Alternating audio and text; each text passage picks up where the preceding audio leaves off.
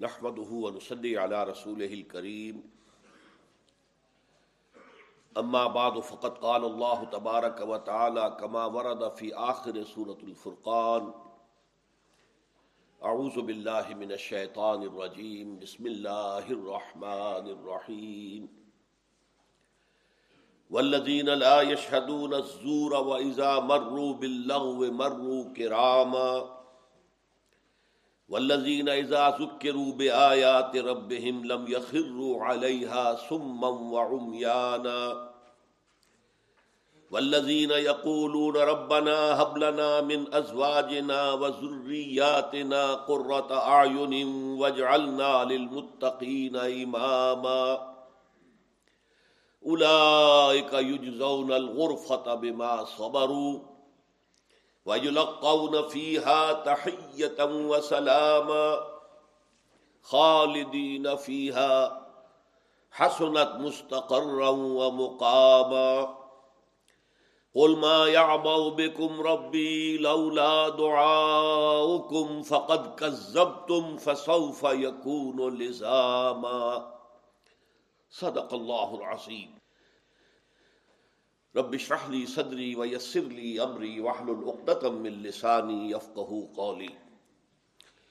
اللهم ربنا الهمنا رشدنا واعصنا من شرور انفسنا.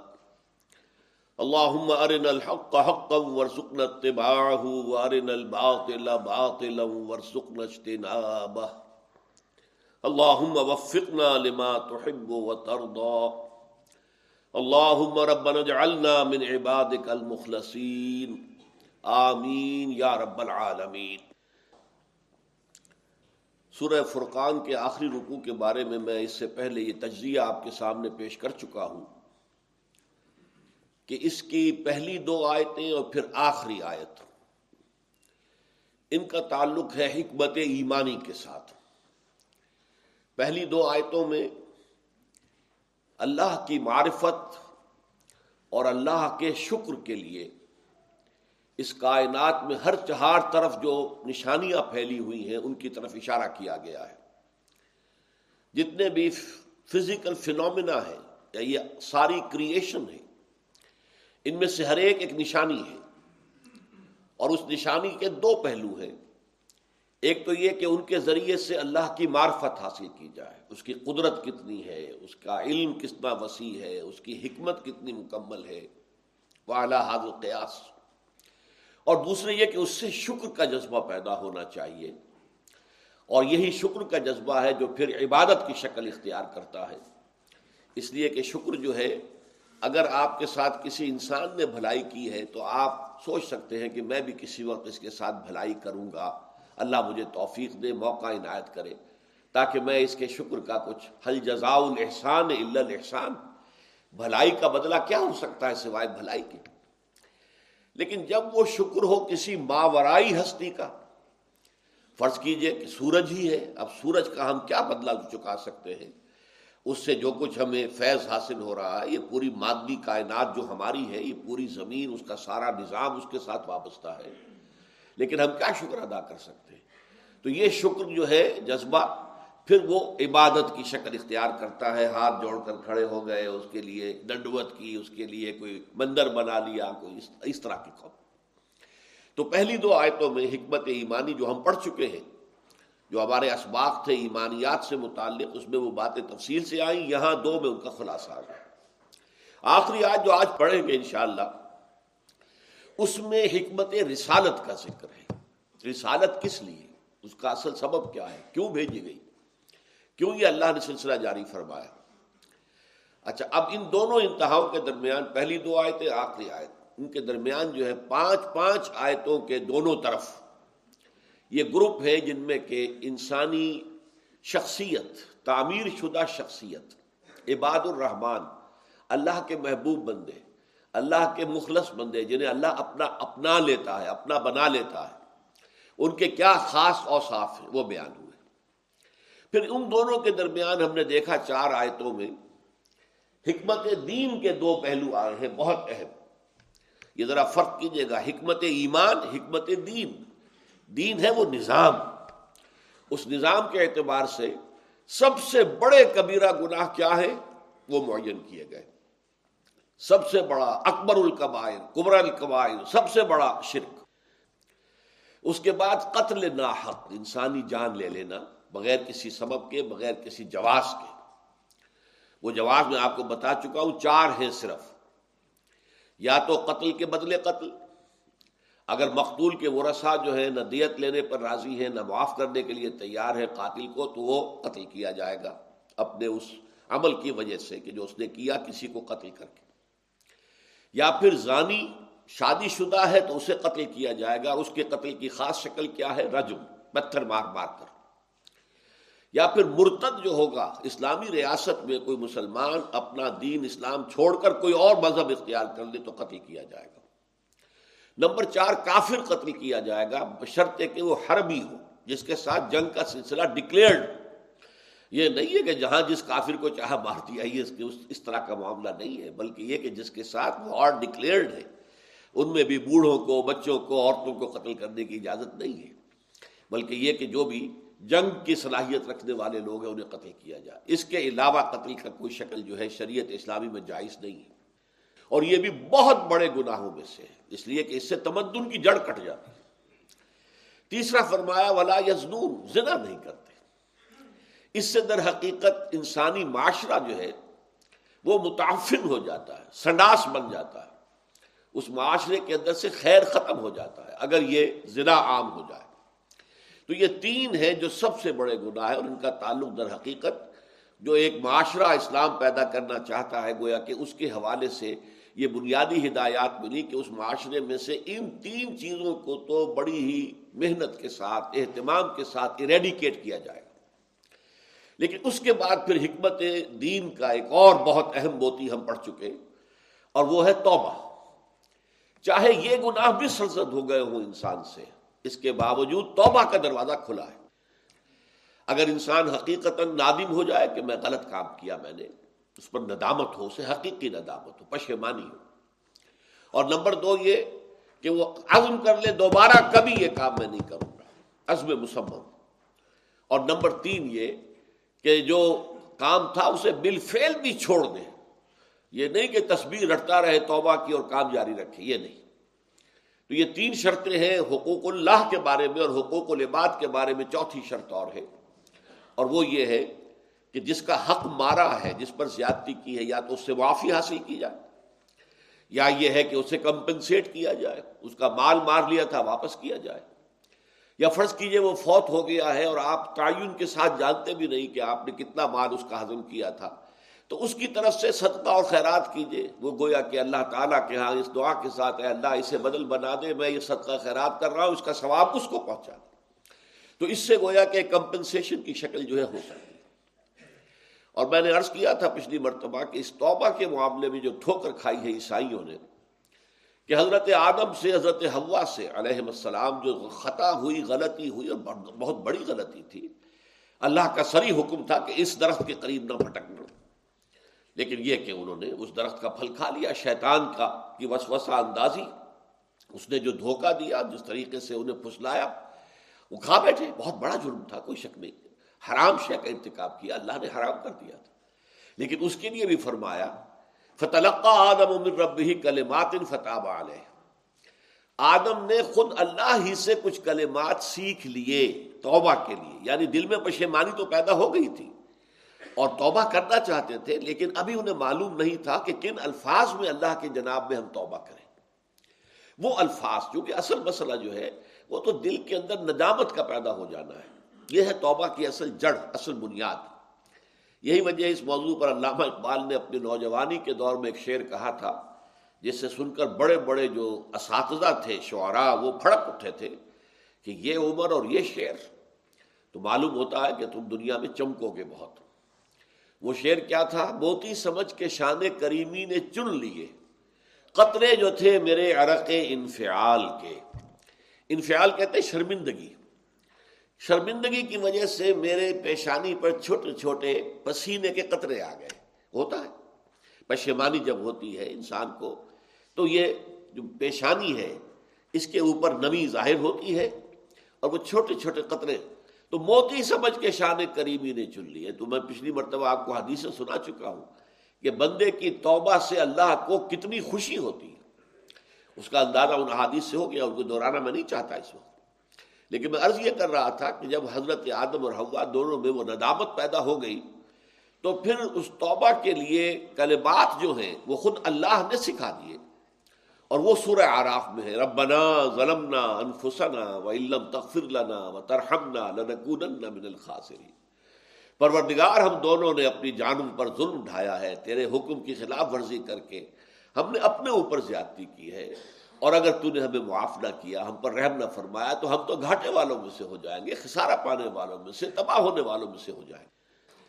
فتح آدم من ربی کلمات ان فتح علیہ ان کلمات کے ذریعے سے جو اللہ ہی نے تلقین فرمائے، انہوں نے توبہ کی اور اللہ نے ان کی توبہ کو قبول کر لیا۔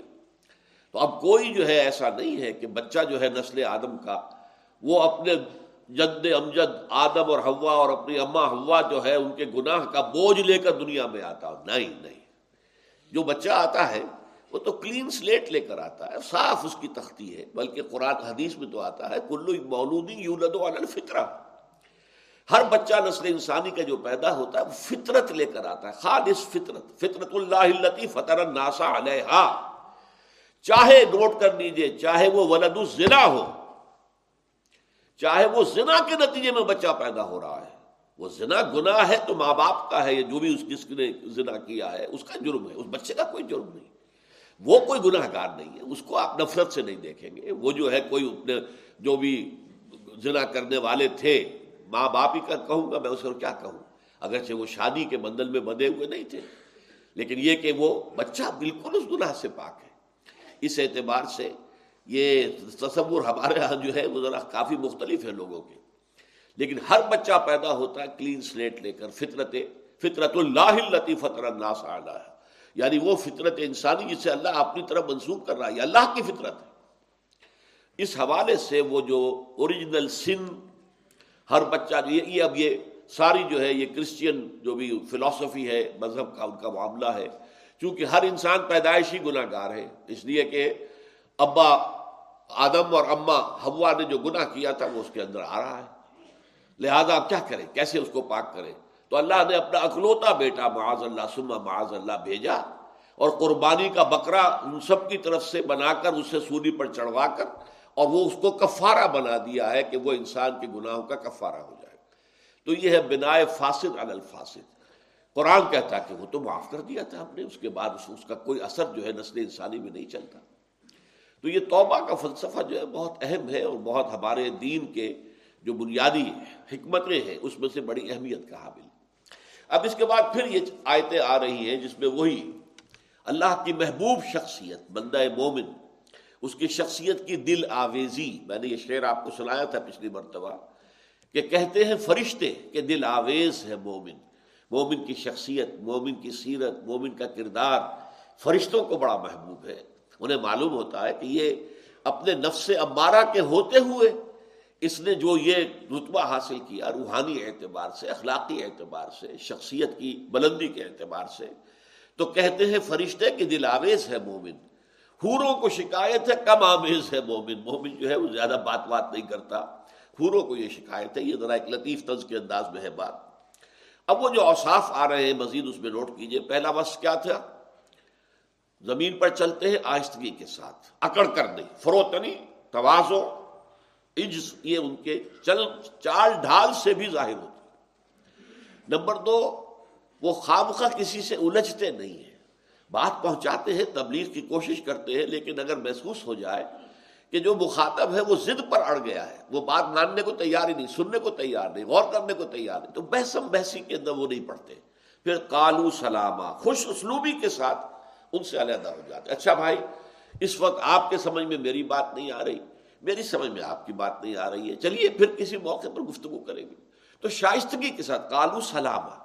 یہ بھی نہیں کہ آپ لٹھ مار کر علیحدہ ہو کہ دوبارہ پھر گفتگو کرنے کا موقع ہی نہ رہے، بلکہ شرافت کے ساتھ، شائستگی کے ساتھ علیحدہ ہو جائے نمبر تین ولزین یبیتون الربہم سجدم و قیام وہ کہ جو رات گزارتے ہیں اس حال میں کہ کبھی سجدے میں ہے کبھی کھڑے ہیں۔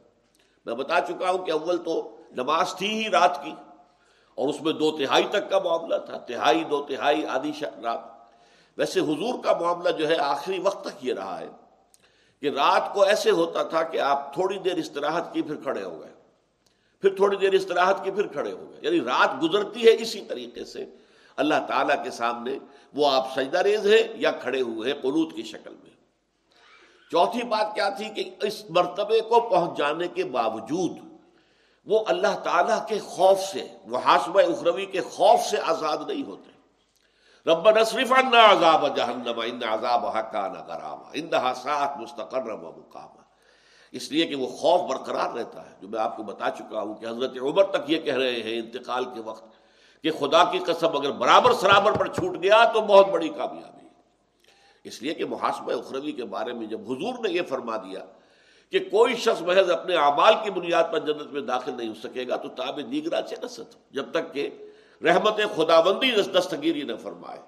اور جبکہ کسی نے پوچھ لیا کہ کیا آپ بھی فرمایا ہاں میں بھی۔ اللہ تغمد علی ربی بے رحمت ہی اگر میرا پروردگار مجھے اپنی رحمت سے ڈھانپ نہیں لے گا، تو اس وقت تک میں بھی جنت میں داخل نہیں ہو سکوں گا۔ پھر اور کسی کا معاملہ کیا ہوگا؟ پھر ایک اور بس بتایا گیا کہ ان کے اندر ایک میانہ روی ہوتی ہے احتدال و لذینہ ایزا انفق لم یوسرف و لم یختر نہ اسراف، نہ ضرورت سے زائد خرچ کرنا اور نہ یہ ہے کہ بخیلی کا معاملہ کرنا۔ اور اس میں اس حد تک بھی انسان چلا جائے، پتہ نہیں کل کیا ہوگا، بچا کر رکھو۔ بھائی، کل کا معاملہ اللہ تعالیٰ دیکھے گا۔ جس نے آج پرووائڈ کیا ہے پرووائڈر تو وہی ہے۔ تو وہ کل بھی دے گا، اس لیے اس کے اندر بہت زیادہ بخیلی اور کنجوسی کا معاملہ نہیں ہونا چاہیے یہ اوصاف آگے اب آ رہا ہے۔ ولزین لا یشدون زور اب اس کا ایک ترجمہ جو عام طور پر کیا گیا ہے، وہ یہ کہ وہ جھوٹی گواہی نہیں دیتے۔ جھوٹ کی گواہی نہیں دیتے۔ ایک ترجمہ عام طور پہ کیا جاتا ہے۔ اگرچہ ان الفاظ کا صحیح ترجمہ یہ نہیں ہے۔ ویسے جھوٹی گواہی بھی بہت بڑے گناہوں میں سے بہت بڑے گناہوں میں سے۔ عام طور پر لوگ اسے چھوٹی بات سمجھتے ہیں۔ حضور نے فرمایا، عدلت الشہادت زور بے اشراکم باللہ جھوٹی گواہی دینا اللہ کے ساتھ شرک کرنے کے برابر ہے۔ اور وہ شرک وہ جرم ہے، آپ کو معلوم ہے کہ دو مرتبہ سورہ نساء میں آیا ان اللہ لا یکفر و یشرا کبھی اللہ اسے ہرگز معاف نہیں کرے گا کہ اس کے ساتھ شرک کیا جائے۔ وہ یکفر و ظال شاہ ہاں اس سے کم تر گناہ جس کو چاہے گا بخش دے گا۔ کھلا لائسنس نہیں ہے کہ لازمت بخش دے گا، نہیں امید ہو سکتی لیکن اصل مفہوم یہاں کیا ہے؟ وہ جھوٹ پر اپنی موجودگی بھی گوارا نہیں کرتے۔ شاہدہ یشد و موجودگی۔ اس لیے کہ یہاں بس زور نہیں ہے کہ وہ گواہی نہیں دیتے جھوٹ کی، بلکہ لا یشدون زورا جھوٹ پر اپنی موجودگی گوارا نہیں کرتے۔ یعنی جھوٹ کے کسی کام میں شامل نہیں ہوتے۔ غلط کام کے موقع پر اپنا وہاں موجود ہونا بھی انہیں گوارا نہیں۔ ان کے اندر حق کی اتنی حمیت ہے، اتنی غیرت حق ہے۔ کہ جہاں کوئی ایسا معاملہ ہو رہا، وہاں اپنا اپنا وجود، اپنا وہاں پہ اپنی موجودگی جو ہے، وہ بھی ان کو گوارا نہیں۔ ولزین اللہ یشدون سور یہ بالکل ایسے ہی ہے جیسے کہ ہم نے جو بنیادی اوصاف تھے تعمیر سیرت کے لیے، اس میں جب آیا تھا کہ وہ زکات فائلون اب ایک زکوٰۃ کے لیے لفظ آتا ہے، قرآن میں ایتا زکات وہ تو ہے اصل میں وہ نظام جو زکوٰۃ کا بنا ہے بعد میں، وہ تو مدینے میں آ کر بنا ہے نا۔ تو مدینے میں آ کر یہ نصاب ہے، جس کے پاس سات تولے سونا ہے، جس کے پاس بابن تولے چاندی ہے، وہ صاحب نصاب ہو گیا۔ اب اس میں سے وہ زکوٰۃ دے گا۔ جو صاحب نصاب نہیں ہے، وہ زکوٰۃ وصول کر سکتا ہے۔ لیکن یہ کہ شروع میں جبکہ ابھی کوئی نصاب تھا ہی نہیں، ابھی زکوٰۃ کی فرضیت آئی نہیں تھی۔ تو فیل زکوٰۃ کیا ہے؟ مسلسل تزکیہ کرتے رہنا۔ آدمی کے پاس ایک روٹی ہے، تو یہ ظاہر بات ہے کہ اس کے اوپر زکوٰۃ تو عائد نہیں ہوتی نا۔ لیکن وہ اس ایک روٹی میں سے بھی آدھی روٹی کسی دوسرے کو دے دیتا ہے، تو یہ بہت اونچا کام ہے، بہت بڑا کام ہے، بہت اعلیٰ کام ہے۔ تو یہ تسکیے کے لیے، اپنے نفس کے تسکیے کے لیے، اپنے نفس کو رضائی سے بچانے کے لیے مسلسل خرچ کرنا، مسلسل خرچ کرنا، یہ ہے فیل زکات و لذین زکات فائلون ایتائے زکات اور ہے اور فیل زکات اور ہے۔ اسی طریقے سے جھوٹ کی گواہی دینا تو بہت بڑی بات ہے، بہت دور کی بات ہے۔ جھوٹ پر اپنی موجودگی بھی گوارا نہیں کرتے۔ ویزا برو بل لغو برو کے رام اور جب ان کا گزر ہو جاتا ہے کسی لغ کام پر، تو باعزت طور پر گزر جاتے ہیں۔ اس میں ملوث نہیں ہوتے۔ اب یہاں بھی تقابل کیجیے۔ اس لیے کہ سورہ مومنون میں آیا تھا و لذین لغو موردون وہ لوگ کے جو لغو سے اعراض کرتے۔ بال ارادہ لغو کی طرف کبھی متوجہ نہیں ہوتے، نہیں جاتے۔ یہاں اس سے اگلی بات کہی جا رہی ہے۔ اگر اتفاق گزر ہو جائے لفظ چیز کے اوپر، آپ میں راستے میں جا رہے تھے، وہاں دیکھا کہ ایک مداری جو ہے ڈگڈوگی بجا کر لوگوں کو جمع کر رہا ہے۔ آپ بھی کھڑے ہو گئے، آپ نے وقت ضائع کیا وہاں اپنا۔ یہ مرو بل لنگ ہے لنگ کام کے پاس سے گزرنا ہے۔ لیکن اس میں وہ اپنے دامن کو بچا کر گزر جاتے ہیں، اس میں ملوث نہیں ہوتے، اس میں دلچسپی نہیں لیتے۔ اور لنگ کیا ہے یہ بھی نوٹ کر لیجیے لنگ جو ہے گناہ کو نہیں کہتے، معصیت کو نہیں کہتے۔ لغ وہ شے ہے جو گناہ تو نہیں ہے، معصیت نہیں ہے، لیکن اس سے کوئی آپ کی دنیاوی ضرورت یا اخروی ثواب متعلق نہیں۔ تو یہ وقت ہمارے پاس جو ہے، یہ بہت قیمتی شے ہے۔ اسی وقت سے ہمیں اپنی آکبت بنانی ہے۔ اسی کے ذریعے سے جنت حاصل کرنی ہے۔ اسی میں کچھ کریں گے۔ یہ وقت جو ہے، الوقت سیف القاطع یہ تو کاٹنے والی تلوار ہے۔ یہی وقت ہمیں ہلاک بھی کر دیتا ہے، یہی وقت ہے جو اس کی قدر جانتے ہیں۔ اب یا تو اس میں اللہ کا بیٹھ کر ذکر کیا جائے، کوئی قرآن مجید کی تلاوت کی جائے، کچھ اور کیا جائے، اگر کوئی اور کام اس وقت آپ کے پاس نہیں، یا پھر دنیا بھی ضرورت ہے، آپ کے معاش کی ضرورت ہے، اس میں صرف کیجیے لیکن یہ پیس ٹائم کا جو تصور ہے، ایسے ہی وقت گزاری کرنا۔ وقت جو ہے آم کلنگ ٹائم۔ میں وقت جو اس کو قتل کر رہا ہوں۔ بس یہ کہ وقت گزاری کے لیے میں یہ کام کر رہا ہوں۔ نہیں، قتل نہیں۔ اور کہیں اتفاقاً گزر ہو جائے اب جیسے تاش کھیلنا ہے، یہ لغو ہے، اسے آپ حرام نہیں کہہ سکتے۔ لفظ ہے۔ اس سے نہ آپ کی کوئی ضرورت پوری ہوئی دنیا اور نہ یہ اخروی ثواب کا ذریعہ بنے گا۔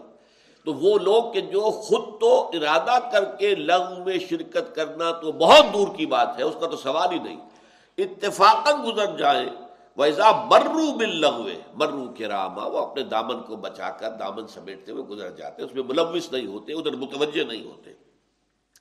ولزین اعزاز روب آیات رب لم یخرو علیہ سم وعمیانا اور وہ لوگ کہ جب انہیں ان کے رب کے آیات کے ذریعے سے تذکیر کرائی جاتی ہے، یاد دہانی کرائی جاتی ہے، یہ بھی وہی فلسفہ ایمان کی بات ہے، تذکیر، یاد دہانی۔ یہ قرآن کی آیات، یہ بھی آیات ہیں۔ اور یہ سورج اور چاند اور یہ رات اور دن، یہ بھی آیات ہیں۔ آیات آفاقیہ، آیات انفسیہ آیات قرآن یہ تین آیات ہیں۔ لیکن جب اللہ کی آیات اللہ کے کلام کے ذریعے سے انہیں تذکیر کی جائے۔ لم یخر علیہ سم وعیانا تو نہیں گر پڑتے وہ اس پر بہرے اور اندھے ہو کر۔ یہ اصل میں آیت جو ہے، اس کے دو رخ ہیں۔ جیسے تلوار ہوتی ہے، دو رخی۔ ایک ایک تلوار وہ ہے کہ جس میں ایک طرف دھار ہے۔ ایک دو دھاری تلوار ہوتی ہے۔ ادھر بھی دھار، ادھر بھی دھار۔ اس آیت کے دو مفہوم ہیں۔ ایک تو یہ کہ یہ ان کافروں پر تاریخ کر رہی ہے۔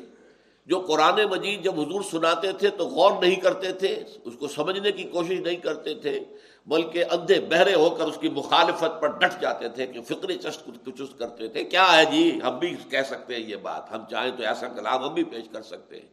یہ انہوں نے کسی سے ڈکٹیشن لے لی ہے اور آ گئے ہم پر دھوس جمانے کے لیے کہ یہ اللہ کا کلام ہے جو مجھ پر نازل ہوا ہے۔ یہ اندھے بہرے ہو کر گر پڑنا مخالفت میں۔ لیکن دوسری تلوار کا اس کا جو دھار دوسری دھار ہے وہ کیا ہے؟ اللہ تعالیٰ چاہتا ہے کہ اہل ایمان بھی آیات قرآنیہ پر تدبر کریں۔ افلا تدبرون القرآن؟ یہ نہیں ہے کہ قرآن مجید کو سرسری سی کتاب سمجھ کر پڑھ لیا جائے۔ وہ بھی مفید ہے۔ بشرطے کے سمجھ کر پڑھ رہے ہو۔ بے سمجھے پڑھنے میں بھی ثواب تو ہو جائے گا کہ آپ نے وقت لگایا ہے، آپ نے اس کے اندر جو ہے اپنی، اسی وقت میں آپ کچھ اور کام بھی کر سکتے تھے دنیا بھی۔ لیکن آپ نے بیٹھ کر تلاوت کیے تو آپ کا جو وقت لگا ہے، اس کی اللہ تعالیٰ قیمت آپ کو دے گا، ثواب ملے گا۔ لیکن وہ اصل مقصد نہیں ہے قرآن کا۔ اصل مقصد تو پورا ہوگا، آپ اسے سمجھیں۔ اور سمجھنے کے بھی لیول ہیں جو میرا جو کتاب چاہے مسلمانوں پر قرآن مجید کے حقوق، اس میں میں نے کہ اس کو سمجھنا جیسے کہ سمجھنے کا حق ہے۔ اس کے دو مراتب قائم کیے۔ ایک تذکر بالقرآن، ایک تدبر قرآن۔ قرآن کے ذریعے سے یاد دہانی حاصل کر لینا۔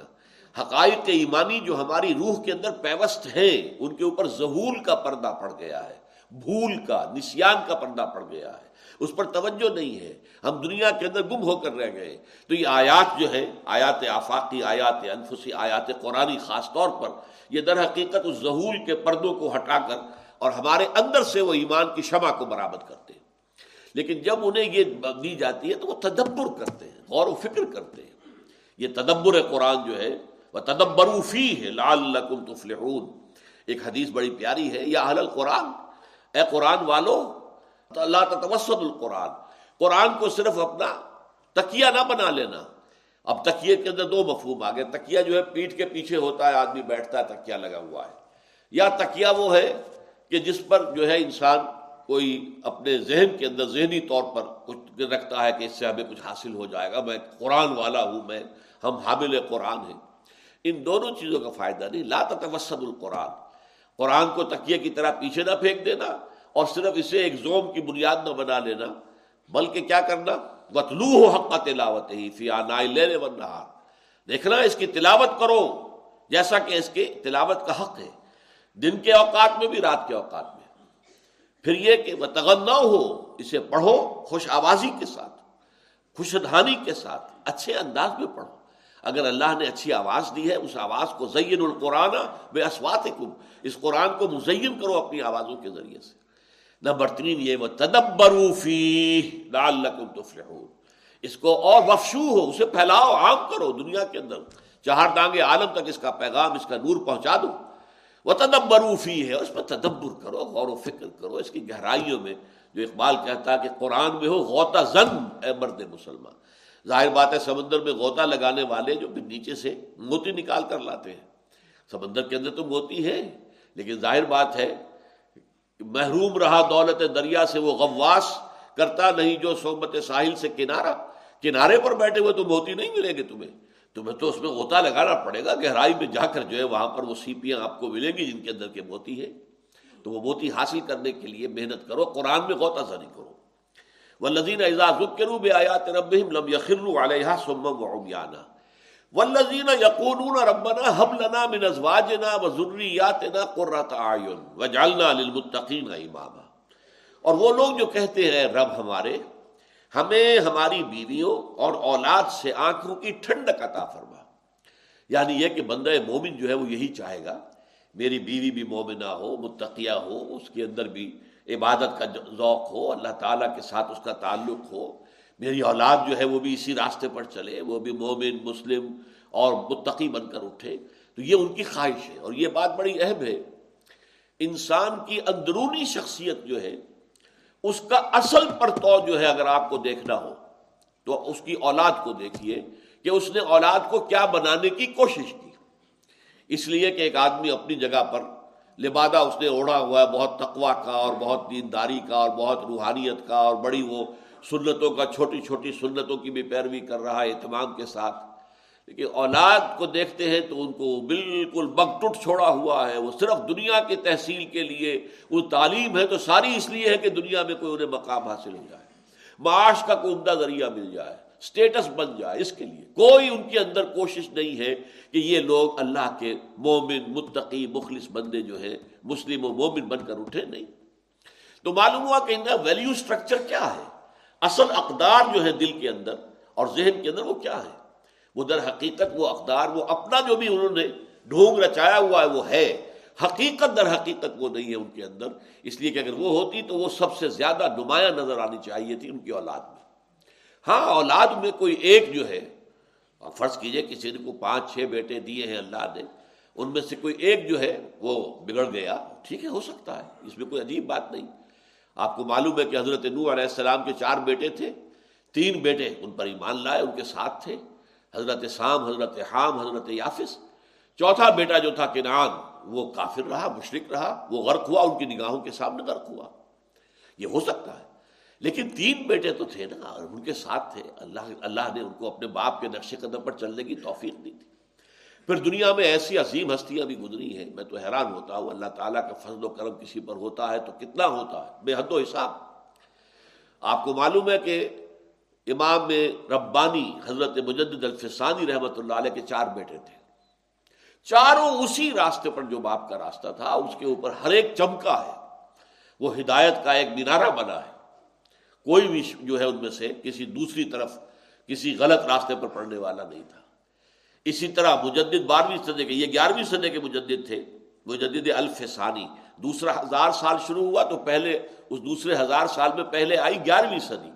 تو گیارہویں صدی کے مجدد ہیں حضرت احمد سرحدی رحمۃ اللہ علیہ۔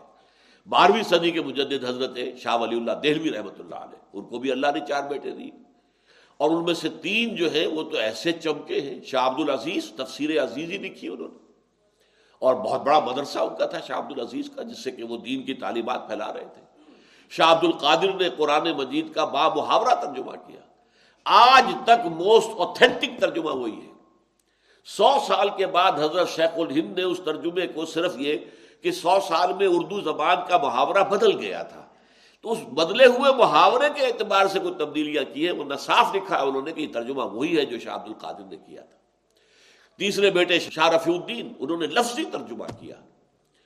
چوتھے بیٹے نوجوانی میں فوت ہو گئے تھے۔ لیکن وہ چونکہ زیادہ چمک نہیں سکے علم کی دنیا میں، روحانیت کے میدان میں، دین کے میدان میں، اس کی کثر اللہ نے پوری کر دی کثر کا جبر کر دیا۔ کیا؟ کہ ان کے بیٹے تھے شاہ اسماعیل شہید رحمت اللہ علیہ۔ وہ ایک مجاہد کی شکل میں اور بہت بڑے عالم۔ تو یہ اللہ، یہ گھرانہ ہے۔ تو یہ ہے در حقیقت اندرونی شخصیت کا ظہور۔ کہ اگر کسی کے اندر آپ جھانکنا چاہیں تو اس کی اولاد کو دیکھیے۔ یہ ہے در حقیقت اس کا بات وہ لذین یقون ربنا حب لنا مرزواجنا وزریاتنا قرۃ وجعلنا للمتقین اماما اور ہمیں متقیوں کا امام بنا۔ اب اس کا بھی ایک عام ترجمہ یہ کر دیا جاتا گویا کہ یہ امامت طلب کر رہے ہیں۔ امامت کی طلب نہیں ہے یہاں۔ یہ نیچرلی ہم جن کے امام ہیں، باپ کے پیچھے بیٹے آ رہے ہیں نا۔ تو بیٹوں کا امام ہے باپ۔ اور قیامت کے دن بھی یہ ہوگا، جب ہم اٹھیں گے بش بار سے بادل موت میں، تو ہمارے آگے ہمارے دادا جا رہے ہوں گے با والد جا رہے ہوں گے، پھر میں جا رہا ہوں گا، پھر میرے بیٹے آ رہے ہوں گے۔ یہ ہے ایک اسی معاملہ ہوگا۔ تو وہ ہمیں، اے اے رب، جن کے ہم امام ہیں، جن کو تو نے ہمارے چارج میں دے دیا ہے۔ جیسے کہ فرمایا ہے، اللہ تعالیٰ نے کہ کلو، ہر شخص جو ہے، وہ مسئول ہے۔ کل کم مسئول انریت ہی کل کم رائن و مسئول الریت ہی۔ تم میں سے ہر شخص کی حیثیت ایک چرواہے کی ہے۔ جیسے چرواہے کے چارج میں بھیڑے ہیں، بکریاں ہیں، تو ظاہر بات ہے کہ وہ ذمہ دار ہے۔ وہ صبح لے گیا ہے گھروں میں سے نکال نکال کر بکریاں اور بھیڑے، تو شام کو ہر ایک آدمی کو اس کی بھیڑے اور بکریاں پہنچانا اس کی ذمہ داری ہے۔ بھیڑ اگر کہیں گم ہو گئی ہے، تو ظاہر بات ہے کہ وہ مصول ہوگا۔ کہاں گئی بھیڑ میری؟ اسی طریقے سے اللہ تعالیٰ نے ہر انسان کو بنایا ہے چرواہا۔ اللہ نے اس کے، اس کو دیے ہیں بیٹے، دیے ہیں بیٹیاں، دی ہیں۔ ان کو کس طرح اٹھاتا ہے؟ وہ کیسی تربیت کرتا ہے؟ ان کی، اسے تعلیم کیسی دیتا ہے؟ انہیں، ان کے سامنے کون سے راستے کھولتا ہے؟ یہ مضمون آگے چل کر سورہ تحریم میں آئے گا جو ہمارا اگلا سبق ہے۔ فرمایا گیا کہ، یا انفسکم واہلیکم نارا۔ بچاؤ اپنے اہل و عیال کو آگ سے۔ تو جب قیامت میں کھڑے ہوں ہم اور چل رہے ہوں تو ہمارے پیچھے بھی جو آ رہے ہیں وہ متقی ہو اللہ کے بندے ہو اللہ کے دین کے خادم چلے آ رہے ہوں۔ یہ نہ ہو کہ ہم آگے چل رہے ہیں، ہمارے پیچھے جو آ رہے ہیں وہ پھانسی کو فاجر ہیں۔ انہوں نے بہت غلط جو ہے کام دنیا میں کیے تو وہ جالنا للمتقین اماما۔ ہمیں متقیوں کا امام بنا۔ یہاں آپ ترجمہ کرتے ہوئے ہمیں متقیوں کا امام بنا۔ نہیں، امام کے اوپر ایفیسائز نہ کیجیے ہمیں متقیوں کا امام بنا یعنی جو ہماری امامت میں ہیں ہمارے چارج میں ہیں جن کے ہم فطری امام ہیں، انہیں متقی بنا دیں۔ الغرفت بما صبر یہ وہ لوگ ہیں کہ جن کو بالا خانے عطا کیے جائیں گے ان کے صبر کے عوض۔ اب یہاں دیکھیے ایک لفظ آئے بالا خانہ جنت کے اندر اونچے ہوں گے۔ غرفم جو قرآن مجید میں آیا مبنیتن یہ تو یہ کہ جیسے اب اسکائی اسکریپرز آپ کو یہاں نظر آ رہی ہے اور بڑی بڑی بیمارتیں جنت میں بھی اس طرح کا معاملہ ہوگا، اونچے درجے، اس سے کمتر درجے، اس سے کمتر درجے۔ تو انہیں بالا خانے ملیں گے، اوپر کے درجے جو ہیں ان کو الاٹ کیے جائیں گے۔ الائے کا الغرفت بما صبر اس پوری شخصیت و کردار کے لیے ایک لفظ استعمال کیا صبر کیا انہوں نے۔ یہ بہت ہی جامع لفظ ہے صبر۔ اس لیے کہ صبر کی چار قسمیں تو یہ ہے صبر اطاعت پر صبر کرنا۔ اطاعت میں کہیں مشقت کرنی پڑ رہی ہے، کہیں سختی جھیلنی پڑ رہی ہے۔ شدید سردی کا موسم ہے، پانی ٹھنڈا ہے، گرم پانی کا کوئی انتظام نہیں ہے۔ وضو تو کرنی ہے۔ جھیلو۔ وضو کرنا ہے۔ نماز پڑھنی ہے، نماز فرض ہے۔ اگر کوئی غسل کی ضرورت ہے، غسل کرنا پڑے گا۔ تو یہ سختی ہے، یہ جھیلنا ہے، اس کو صبر کرنا ہے طاعت پر، اطاعت پر۔ صبر انل ماسیہ گناہ سے اپنے آپ کو روکنا، یہ بھی صبر ہے۔ ایک موقع آپ کو مل گیا ہے، ایک غلط کام میں، جیسے کہ ایک حدیث میں آتا ہے کہ وہ سات لوگ کہ جنہیں اللہ تعالیٰ خاص اپنے عرش کے سائے کے تلے جگہ دیں گے قیامت کے دن، ان میں سے ایک وہ بھی ہے کہ جس سے کوئی عورت جو ہے، وہ صاحب حسب و نصب ہے، خوبصورت ہے، وہ دعوت دیتی ہے گناہ کی۔ اور وہ کہتا ہے، انی خاف اللہ. میں اللہ تعالیٰ کا خوف کرتا ہوں، میں تمہاری اس دعوت گناہ کو میں قبول نہیں کر سکتا۔ جیسے کہ حضرت یوسف علیہ السلام نے کیا، آپ کو معلوم ہے جو کہ زلیخا نے کیا تھا اور جس قدر اس نے اہتمام کیا تھا، اس کے باوجود اللہ تعالیٰ نے اگرچہ بشری جو تقاضا ہے پر بنائے بشریت، ان کے اندر بھی ایک جذبہ پیدا ہوا۔ ولقد ہمت میں ہی وہ ہما بہا لولا را برہان ربی۔ لیکن اللہ تعالیٰ کی کوئی خاص برہان اس وقت اللہ نے انہیں دکھائی اور وہ بچ گئے۔ اسی طریقے سے اگر کسی کو ایک ایسی عورت دعوت گناہ دیتی ہے اور وہ رک جاتا ہے، انی اخاف اللہ، تو یہ ان سات لوگوں میں سے ہوگا یا سات قسم کے لوگوں میں سے ہوگا جسے اللہ تعالیٰ قیامت کے دن، جس دن کوئی سایہ نہیں ہوگا۔ یوم لا ذلہ اللہ ذلو اس کے سوا کوئی سایہ ہوگا ہی نہیں اس اپنے سائے کے ترے ان کو جگہ دیں گے۔ تو یہ ہے صبر انل معاشیہ کوئی سرکاری ملازم ہے، اسے رشوت پیش کی جا رہی ہے۔ ہو سکتا ہے کہ اس وقت کیفیت بھی ایسی ہو کہ کوئی بہت اہم کام رکا ہوا پیسہ نہیں ہے۔ تو اس وقت کتنی ٹیمپٹیشن ہوگی کہ آ رہا ہے لے لو پیسہ۔ لیکن نہیں، رک جانا، تھام لینا، صبر کے معنی اپنے آپ کو روک لینا، تھام لینا۔ پھر ایک صبر ہے کالا بلا مصیبت پر صبر۔ اللہ کی طرف سے امتحان کے طور پر آئی ہے۔ یا آپ کے کسی گناہ کا کفارہ کرنے کے لیے اللہ نے آپ پر کوئی مصیبت ڈال دی ہے۔ تو بلا جو ہے، ابتلا اور بلا، اللہ کی طرف سے امتحان اور آزمائش، تکلیف، مصیبت۔ وہ صابرین جیسا کہ ہم نے آیت البر میں پڑھا تھا۔ وہ صابرین رائے وحین الباس فقر و فاقہ میں صبر کرنا، جھیلنا، برداشت کرنا۔ تکلیفیں اور اذیت جو ہے ان کو جھیلنا، برداشت کرنا۔ جنگ میں کھڑے ہو جانا، جان ہتھیلی پر رکھ کر۔ پھر چوتھا ہے، اور یہ اب سب سے جامع ہو گیا۔ صبر عنی دنیا آخرت کے حصول کے لیے دنیا سے صبر کرنا پڑے گا۔ آپ دیکھیں کہ آپ کے ساتھی بڑھتے جا رہے ہیں دنیا کے اندر۔ اور یہ بھی دیکھیں کہ آپ ان سے ذہانت میں کم نہیں، ان سے فطانت میں کم نہیں، لیکن آپ صبر کیے ہوئے، چونکہ آپ نے طے کر لیا ہے کہ مجھے اپنا وقت، اپنی صلاحیت، اپنی قوت اللہ کے دین کے لیے لگانی ظاہر بات ہے دنیا میں پیچھے رہ جائیں گے۔ آپ دیکھیں گے کہ لوگ بڑھ رہے ہیں، آگے سے آگے ترقی کر رہے ہیں۔ لیکن صبر آنے دنیا دنیا سے صبر کریں گے تو آخرت جو ہے اس کے حقدار بنیں گے۔ اللہ تعالیٰ پھر آخرت کے راستے جو ہے وہ کھولتا چلا جائے گا۔ اس کے لیے آپ کو ان اعمال کی توفیق دے گا کہ جن سے آخرت کی کامیابی جو ہے وہ حاصل کی جا سکتی ہے۔ تو الائے کا یوزون الغرفت بما صبر یہ وہ لوگ ہوں گے کہ جنہیں جنت کے بالا خانے، اونچے درجے وہ ان کو دیے جائیں گے۔ اور ان کے صبر کے سبب سے جو انہوں نے صبر کیا دنیا کی زندگی میں سلام اور جنت میں، ان بالا خانوں میں ان کا استقبال ہوگا۔ انہیں ہاتھوں ہاتھ لیا جائے گا۔ ان کے لیے استقبال ہو رہا ہوگا۔ انہیں سلام کرتے ہوئے جنت کے فرشتے، سلام علیکم، تم تم فت خالدین سلامتی ہو آپ پر۔ آپ بڑے پاکیزہ لوگ ہیں، بہت اچھے لوگ ہیں۔ آپ آئیے، دروازے کھلے ہوئے ہیں۔ وسیق الزین تقو رب الجنت زمرا حتائزہ جاؤہا وفتحت ابوابها وقال له خزنتها سلام علیکم تم فد خلوحات خالدین۔ اب آئیے اس میں، داخل ہو جائیے ہمیشہ رہنے کے لیے۔ یلقون فیہا تحیتم و سلامہ انہیں دعائیں دیں گے اور سلام جو ہے ان کو کریں گے، ان کا استقبال کریں گے۔ خالدین فیہا، اور وہ اس میں رہیں گے ہمیشہ ہمیش ہمیشہ ہمیش ہمیشہ ہمیش حسنت مستقرم و مقامہ اس کی میں وضاحت شروع میں کر چکا ہوں پچھلے درس میں کہ یہ مقام ایسا ہے قرآن مجید کا کہ سائملٹینیس کنٹراسٹ کے لیے الفاظ لائے گئے ہیں کہ جہنم اتنی بری جگہ ہے کہ ایک لمحے کے لیے بھی داخل ہو گئے تو اس کی پوری سختی جو ہے کرختگی تم پر والے ہو جائے گی۔ اور ہمیشہ رہنا تو توبہ ہی توبہ توبہ ہی توبہ، اللہ تعالیٰ بچائے۔ اور جنت اتنی اچھی جگہ ہے کہ تھوڑی دیر کے لیے بھی جاؤ گے تو بڑا خوشنما لگے گا، بڑا عمدہ منظر ہے۔ اور وہاں رہو گے مستقل، تب بھی اس کی دلچسپیوں میں، اس کی رانائیوں میں کوئی کمی نہیں آئے گی۔ یعنی لوگوں کا کہ دل ابو چاٹ ہو گیا جی۔ اب آپ دنیا میں تصور کرتے ہیں تو کشمیر زمین پر جنت ہے، لیکن جو لوگ وہاں رہتے ہیں ان سے پوچھیے وہ جنت ہے یا کیا ہے؟ ان کو وہاں کے مسائل زیادہ نظر آتے ہیں برف باریاں نظر آتی ہیں۔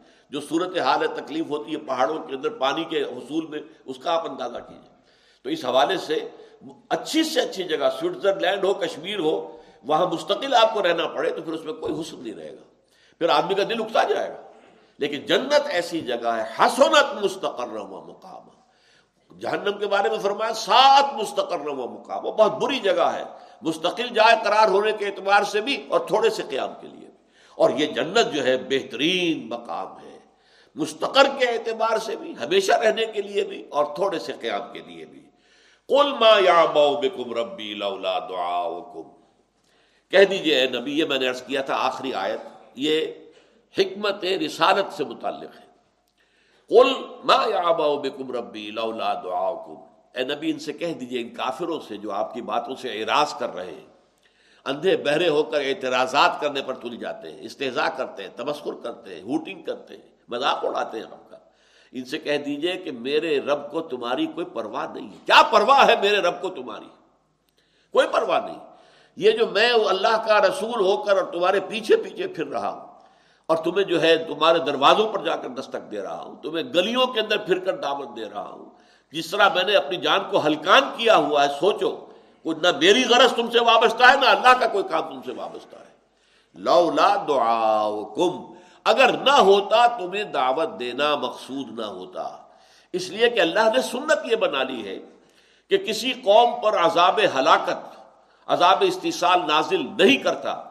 جب تک کہ اللہ اپنا رسول بھیج کر اتمام حجت نہ کر دے۔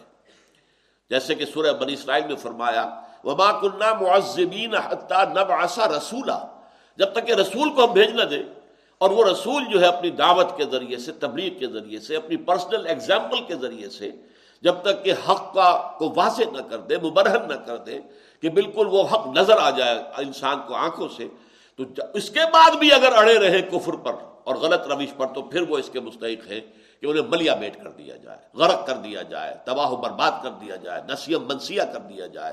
جیسے کوڑا کرکٹ جو ہوتا ہے، آپ دیکھتے ہیں لانس کے اندر یا باغات کے اندر چمن میں، ادھر ادھر جو ہے ٹوٹے ہوئے جو پتے پڑے ہیں، کچھ اور ہے جھاڑ جکاڑ ہے آپ اس کو صاف کرتے ہیں، علیحدہ کر کے اور آگ لگا دیتے ہیں ان کو۔ اس لیے کہ یہ تو بدنمائی ہے اس اس لان کی اور اس چمن کی اور اس باغ کی۔ تو یہ ایسی قوم، ایسے لوگ در حقیقت اس زمین کے اوپر دھبے ہیں، داغ ہیں۔ نوع انسانی کے، گویا کہ وہ گلے سڑے ہوئے آزا ہیں، جنہیں کاٹ دینے ہی کے اندر مسلحت ہوتی ہے ہاتھ میں گنگرین ہو جائے تو پورا بازو کاٹ دیا جاتا ہے، ورنہ بہت واقع ہو جائے گی۔ پاؤں پر گنگرین ہوا ہے، پوری ٹانگ کاٹی جاتی ہے، ورنہ جان جائے گی۔ تو اسی طریقے سے ان لوگوں کو جن کے اندر کوئی خیر نہیں رہا، شر ہی شر ہے۔ جب رسول کے آنے کے بعد بھی وہ اڑے ہوئے اپنے کفر کے اوپر تو کل ما یا بکم ربی لا دعا یہ اللہ کی سنت ہے۔ وما کنہ معذبین حتیٰ نبعث رسولہ رسول مبشرین و منذرین علی اللہ یکون للناس علی اللہ حجت بعد الرسل وکان اللہ عزیز الحکیم ہم نے اپنے رسولوں کو بھیجا ہے بشارت دینے والے بنا کر اور اور خبردار کرنے والے بنا کر، تاکہ رسولوں کی آمد کے بعد لوگوں کے پاس کوئی عذر باقی نہ رہ جائے۔ یہ نہ کہہ سکے پروردگار، ہمیں تو بتایا ہی نہیں کیا ہمیں کسی نے آگاہی نہیں کیا۔ ہمیں کسی نے خبردار ہی نہیں کیا نہیں، اس کو پورا جب ہو گیا فقط کزم تم تو دیکھو، تم نے اب جھٹلا دیا ہے مکے والوں، تم نے جھٹلا دیا میری دعوت کو۔ فسوفا یقون لزامہ تو اب یہ تمہیں چمٹ کر رہے گی شے یعنی عذاب وہ آ کر رہے گا۔ جیسے کہ ہم اس سے پہلے پڑھ چکے ہیں کہ ان عذاب ہا کانا غرامہ وہ جہنم کا جو جزا، جو عذاب ہے، وہ تو جان کا لاگو ہو جائے گا، چمٹ کر رہ جائے گا۔ اسی طرح فصوف یقون الزامہ اب یہ جو ہے لازم ہو جائے گی تمہارے اوپر ہلاکت اور تمہاری بربادی دنیا میں بھی ہو سکتا ہے اور آخرت میں تو ہے ہی ہے۔ بارک اللہ علی ولکم فی القرآن العظیم و نفعنی و ایاکم بالآیات و ذکر الحکیم۔